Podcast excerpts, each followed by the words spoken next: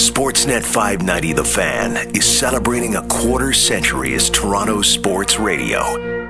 Fan alumnus Norm Rumack. To build the love hate relationship and to cement my name either on the love side or the hate side with the audience, knowing I couldn't swear and I wasn't going to, I would use words that would be immature, that would be confrontational, but that wouldn't violate any rules.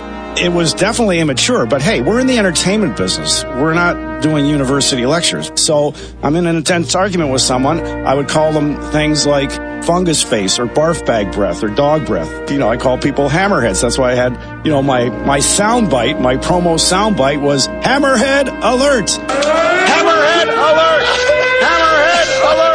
I had those promotional shirts, Hammerhead Alert shirts, right? It had a little logo of a guy with a looked like a hammer face and the prongs coming out the back. Thank you for making us a part of Canada's incredible sports history and its future. Celebrating 25 years. Sportsnet 590 The Fan.